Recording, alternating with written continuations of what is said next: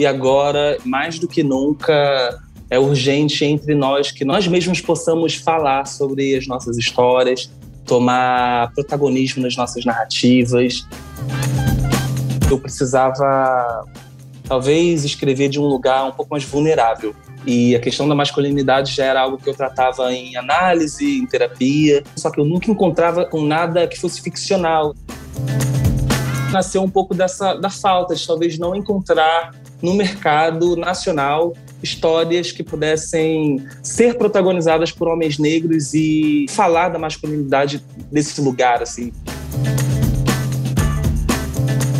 Olá, eu sou a Kenia Sade e você está ouvindo Tona Trace. Trace podcast da Trace Brasil, multiplataforma dedicada ao melhor da cultura afro-urbana do Brasil e do mundo. Aqui a gente se conecta com arte, música, histórias transformadoras e também cruza as fronteiras e dialoga com as diásporas africanas. Comigo, na bancada, a gente recebe hoje o Beto Alberto Pereira Júnior, diretor do Trace Trends, muito bom te ter de volta aqui, Beto. Nossa, presença, que presença bissexta a mim, que vergonha, né? Adoro podcast, correria só, mas eu fiz questão de participar desse bate-papo com esse incrível autor. É isso, então vem com a gente que o Tona Trace começou. começou.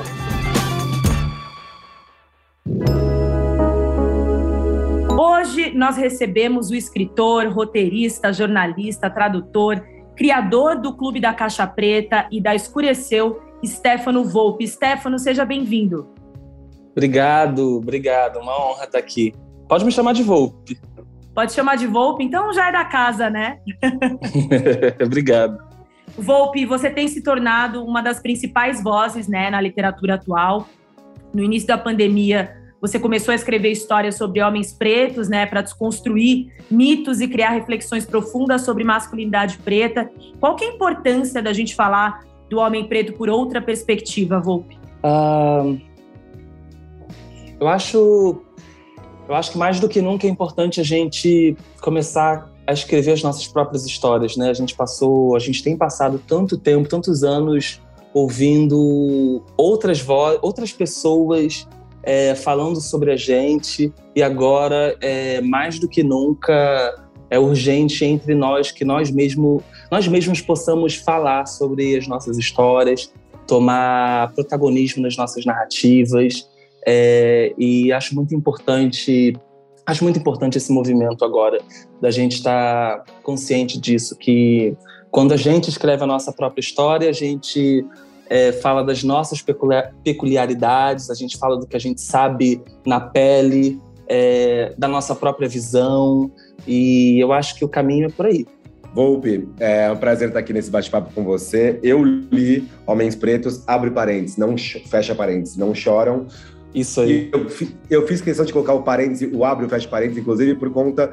Porque né, é, é uma provocação e é quase uma, uma é quase um, uma pecha que colocam na gente, né? Que a gente não deve chorar. E acho que mulheres pretas também é, recebem essa pecha, né? Tem que ser forte, guerreiro, vamos lá, enfrentar tudo no peito e matar e seguir, né? Seguir para para poder sobreviver, resistir.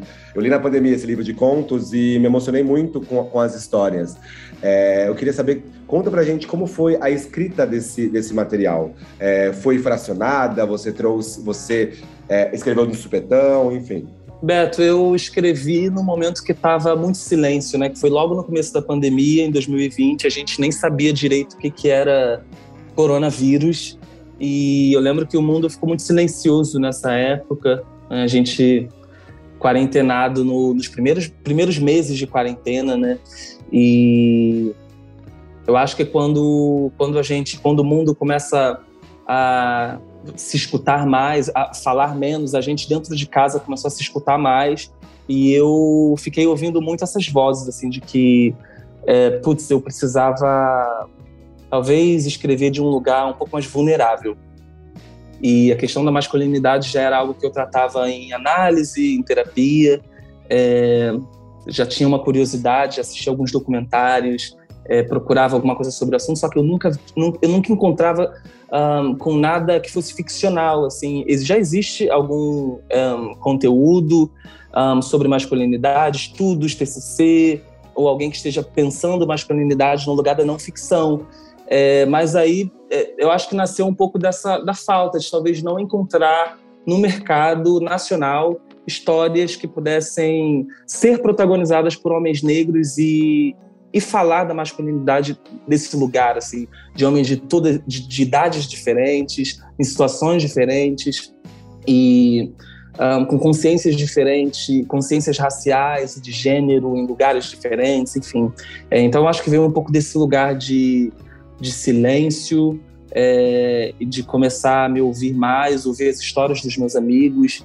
É, Homens Pretos Não Choram é muito isso. Assim, as pessoas perguntam muito se essas histórias são minhas, mas eu acho que essas histórias são de todos nós. Eu ouvi muitas histórias de, de amigos, é, de ex-parceiros. É, então, é muito legal como que as nossas histórias vão se atravessando e se encontrando, né? Todo mundo é, é, é, muito difícil não encontrar alguém que leu e fala, putz, eu lembrei do meu avô, lembrei do meu tio, de um primo. Então, isso é muito legal. E até se se, a, se, os personagens não correspondem exatamente a vivências próximas, acho que atitudes ou pensamentos ou as maneiras como eles vão, vão reagindo, de alguma maneira encontram eco em cada um, em cada um dos, dos vários tipos de homens pretos, né? Porque é isso, somos múltiplos. Sim, sim, é, isso é muito importante, né? A, acho que tem um privilégio muito grande de poder escrever 10 contos. É, é como se eu estivesse escrevendo uma série com 10 protagonistas pretos. É, isso me dá um, um range de possibilidades muito maior e daí eu posso abordar a nossa pluralidade, né? Porque não somos não somos iguais. É, lutamos talvez pelo, pelos mesmos objetivos é, ou no mundo ideal lutamos, né? é, mas somos muito diferentes, né? E esse livro dá, me dá essa me deu essa possibilidade de poder pensar nas diferentes esferas do próprio homem preto.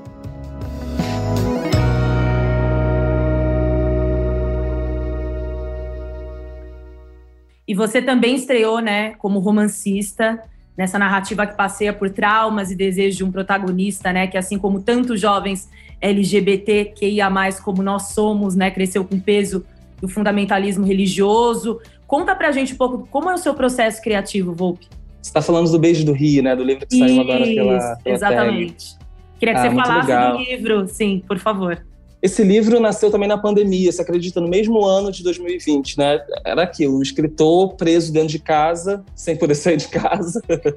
É, eu só escrevi, escrevi muito nesse período e a história do, do Daniel veio, veio desse mesmo momento. Eu imaginei, bom, a, o Beijo do Rio é a história de um, acontece uma peça, uma versão gay de Romeu e Julieta, que é Romeu e Júlio, é, numa cidade muito pequena, no interior do Rio de Janeiro, e no palco, quando o Romeu toma o veneno, ele morre. E esse, a morte do, do Romeu é dada como suicídio, muito rápido pela polícia, o inquérito abre e fecha em um mês. E aí eu conto a história do Daniel, que era amigo de infância do Romeu. Daniel hoje mora em São Paulo, é um jornalista investigativo, mas o Romeu era o crush dele na, na infância, assim, na adolescência. E ele retorna para essa cidade pequena para investigar esse, esse misterioso suicídio, porque talvez é, uma peça gay, Romeu e Julieta, numa cidade muito pequena, é, com um fundamentalismo religioso muito forte, uma seita local assim que, que impera na, na, região, as coisas de política. Então talvez esse, esse, suicídio possa ser uma morte, possa ser um assassinato. É, e o Daniel está ali para investigar. É, então meu processo criativo para esse livro foi talvez ir num lugar ainda mais vulnerável do que quando eu fui Homens Pretos Não Choram.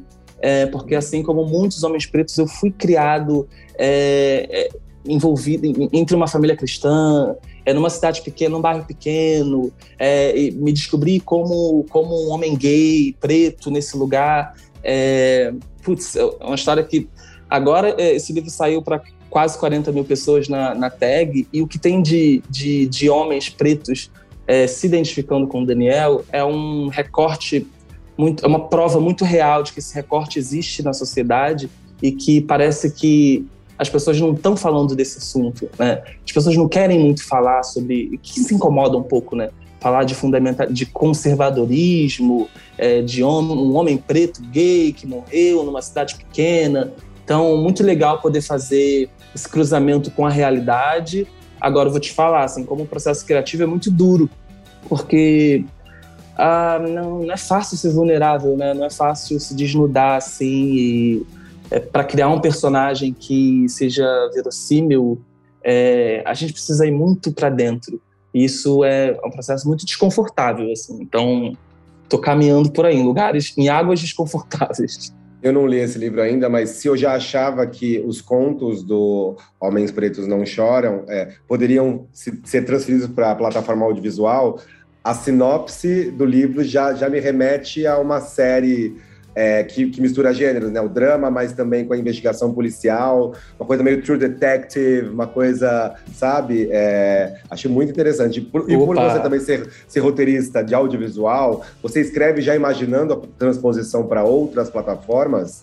Sim, Beto. Inclusive, essa, essa, o Beijo do Rio, ele, ele primeiro foi um piloto de série, e eu bati em algumas produtoras, tentei vender, e aí depois eu entendi que, putz, talvez o melhor caminho para essa história fosse ele primeiro ser um livro, conquistar leitores, é, para depois bater de volta nas, nas produtoras. E agora, é, que bom que as produtoras estão chegando por causa do livro.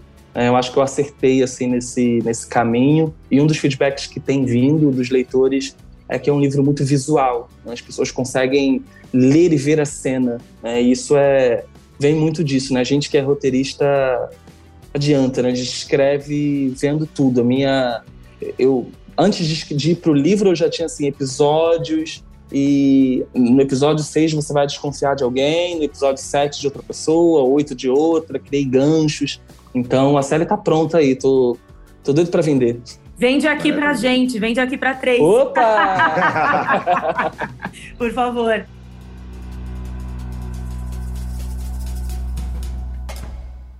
E Volpe, quais são os autores assim que te inspiraram a escrever, a criar, né? Porque você mesmo trouxe que pouco se fala, né, dessa vulnerabilidade do homem preto. A gente viu agora em rede nacional o DG falando isso da vulnerabilidade, né? O quanto ele foi um homem que foi criado para ser forte e não chorar e que agora, depois de quase 30 anos aí de carreira, 30 anos de vida, ele finalmente está podendo se colocar nesse lugar do homem vulnerável, de ser mais humano, né? Então, eu queria que você trouxesse quem, quem foram as suas é, referências, tanto nacionais quanto internacionais. A minha maior referência para esse livro foi o Fanon. Eu descobri o Fanon tem três anos e foi um caminho. O Fanon é um caminho sem volta, né? Você, quando você se identifica, uma literatura uma leitura difícil, mas que, que atravessa muito, assim, e eu comecei muito a me entender como putz, eu tenho uma oportunidade, porque muito o Fanon ele era um cara que queria muito poder falar com homens pretos. Mas naquela época é, era muito difícil para ele, né? Provavelmente poucos homens pretos o leram é, enquanto, enquanto ele estava vivo. Né? E hoje a gente tem, eu tenho a oportunidade de acessar é, um público de homens pretos, de, de gêneros diferentes, né? Então eu penso muito no Fanão, assim, para mim ele quase que existe. Depois que eu descobri o Pele Negras e é, Máscaras Brancas, é, é, um livro que eu ainda estou digerindo, mas eu posso dizer que essa é a minha maior referência para falar de masculinidades. É, eu assisti um documentário também que eu sempre recomendo, porque ele foi muito referência para mim é, de virada de chave, assim, de precisamos, eu preciso pensar sobre isso, sobre, sobre o que, que é ser homem, que é um documentário que chama The Mask Living. Eu acho que, se eu não me engano, tá na Netflix. É, mas é, é uma puta referência e eu sempre que eu posso recomendo. E para você, Beto, quais são suas referências? Você que já trouxe o Volpe, né, que já tinha lido aqui. ah, que maravilha. Olha, é, Fanon, com certeza. Gosto muito é, do James Baldwin. Né? Acho que, como autor, pensador, enfim, ele traz. É, a gente precisa acessar aquele conhecimento, entender que também a gente tá, é, entender que é fruto de uma era também, mas ainda muito potente para os dias de hoje. E tenho lido muito, eu tenho eu vejo muito, muita rede social, muito conteúdo digital. É, e, e, tenho observado, sei lá, tem criadores de conteúdo mesmo, o Samuel Gomes, o Guarda do Armário, que é incrível. É, tem também o Murilo do Muro Pequeno, enfim, são, são, são youtubers, influenciadores, escritores pretos que estão se aventurando e, e, registrando também, colocando as nossas vozes de diferentes idades agora, né, para variados públicos.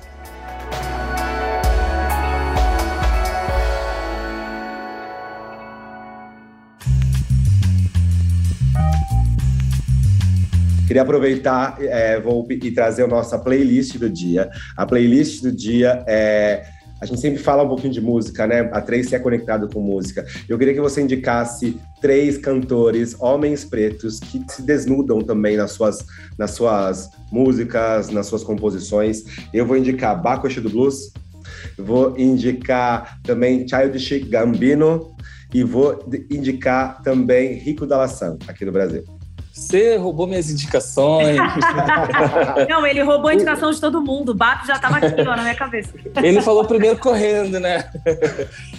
Eu vou, eu vou indicar o, o Kendrick Lamar, que eu acho que é um cara, cara que fala muito politizadamente, inclusive, sobre, sobre negritude, pensando em nacional, porque o Baco agora esse encontro. Eu, eu tô doido para entregar um livro meu pro, pro Baco e pedir, leia, por favor.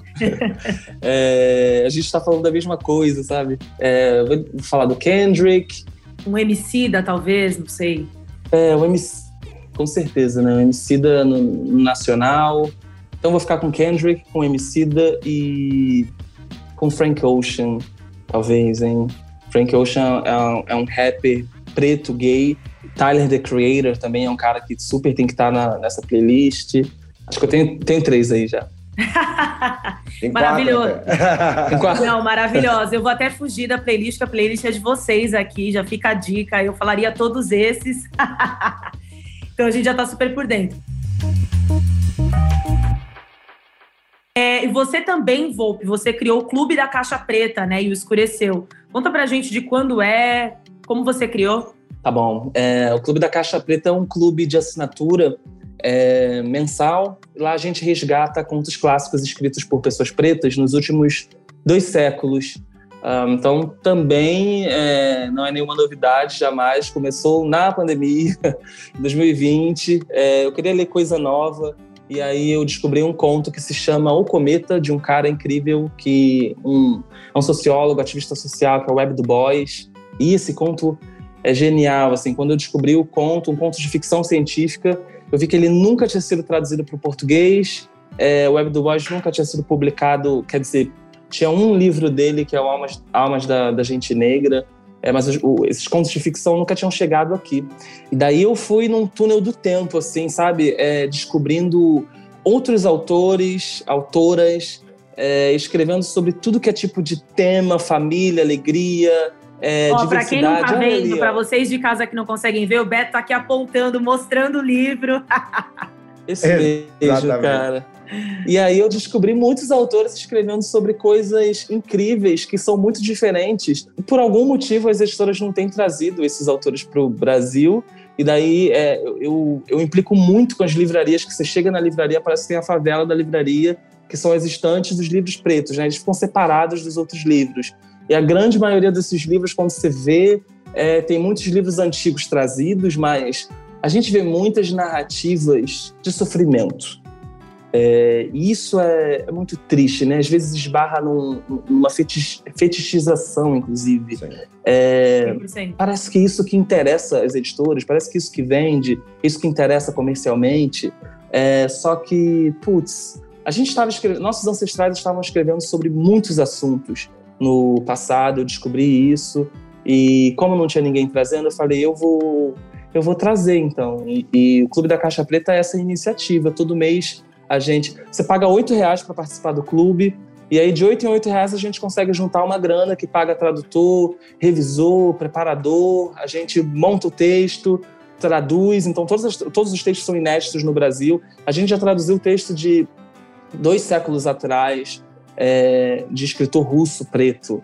Então tem uma curadoria muito forte que fica para a gente não ficar muito norte, obras norte-americanas, né? Então é, já traduzimos uma autora mexicana. É, o penúltimo agora era um caribenho. Então a gente vai procurando textos que nunca foram trazidos e tem sido muito legal. A gente está caminhando já para dois anos de, de clube, são mais de 20 obras traduzidas, a gente traduz contos, é, eles vão em PDF para quem quer ler pelo celular, é, mas também tem um arquivo que você consegue ler no Kindle. Então, é isso. Assim, quem quiser conhecer mais do clube, é só visitar catarse.me barra clube e fazer parte. Vida longa ao clube. Para ser escritor precisa ser é, empreendedor também. Então, porque na, só na pandemia você, você, escreveu dois livros e criou um projeto né, de, literário. É, você precisa, você sente que para fazer a sua obra furar bolhas ou chegar no público você precisa empreender mais do que ou do que outros escritores? Eu eu, eu precisei ganhar dinheiro eu precisei fazer grana. É, se, o, o, escritor no Brasil ele recebe 10% do preço de capa de um livro, né? Isso é, é isso é praticamente comum em qualquer contrato é, no, no Brasil de um escritor que sai do anonimato até o mais famoso. Né? O, que, o que muda, geralmente, o adiantamento que vem é um pouco maior, né? Quando você já tem um público é, pré-definido, alguma coisa assim. Então, a gente precisa meio que se reinventar para ganhar dinheiro, né? Agora, eu não vou não vou negar, assim, também o Clube da Caixa Preta acabou virando uma estratégia para criar comunidade, né? E a comunidade que vem do crowdfunding é uma comunidade é, que, que pega na tua mão e, e, e vai com você, sabe? É uma comunidade muito forte e acredito muito no poder do coletivo, assim. Então, sem dúvidas, né? Uma coisa meio que foi dando a mão à outra e hoje, hoje eu estou nas livrarias também por conta desses movimentos. E como está o seu processo agora de escrita? Vai surgir algum novo livro aí nos próximos meses? O que, que você tem planejado? Vai sim. Eu trabalho com a HarperCollins, né, que é a editora que me publica aqui. É, eles têm interesse em lançar livros meus é, de antes, né? Porque eu me publicava, eu me autopublicava, né, então fui autor independente durante muito tempo, mas eu estou preparando coisas novas, né, galera? Eu gostei muito de escrever um thriller psicológico, era um gênero que eu já consumia muito, então foi, foi muito divertido poder escrever um thriller no Rio de Janeiro. É, ele acontece mais ou menos em Paraty, assim, e com personagens nacionais, com nomes que a gente conhece, tipo Jéssica, Paulo, Daniel, é, uma história acontecendo aqui. E eu tô acompanhando as notícias. Esses dias eu, eu vi, eu tava vendo o serial killer do Grindr. É, fiquei pensando, putz, dá uma história. Então, tem muitas histórias acontecendo ao nosso redor e que, que merecem. Ah, eu, eu sou entusiasta e incentivador da literatura nacional. A gente tem muita gente escrevendo aqui e isso aqui é um celeiro de, de arte, né, o Brasil. Então, é, eu quero escrever mais histórias nacionais. Estou escrevendo, estou com um trabalho novo que está sempre meio que ligado com o meu trabalho com roteiro audiovisual. Então, é um longa que está encaminhando com uma produtora e aí eu estou escrevendo livro agora e vem coisas por aí. Esse ano ainda na Bienal de São Paulo, em julho, a gente vai lançar O Beijo do Rio, que é um livro que saiu agora para a Tag, e aí em julho vai para todo o Brasil e espero continuar trabalhando. É demais, isso, já demais. tô super animada. Uba.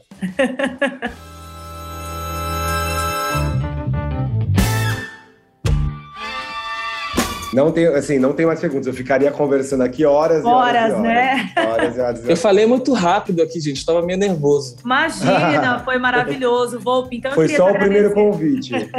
Oba, obrigado, não, gente. Com certeza. Obrigado. Muito obrigada por aceitar esse convite. Você já é de casa. Seja sempre bem-vindo.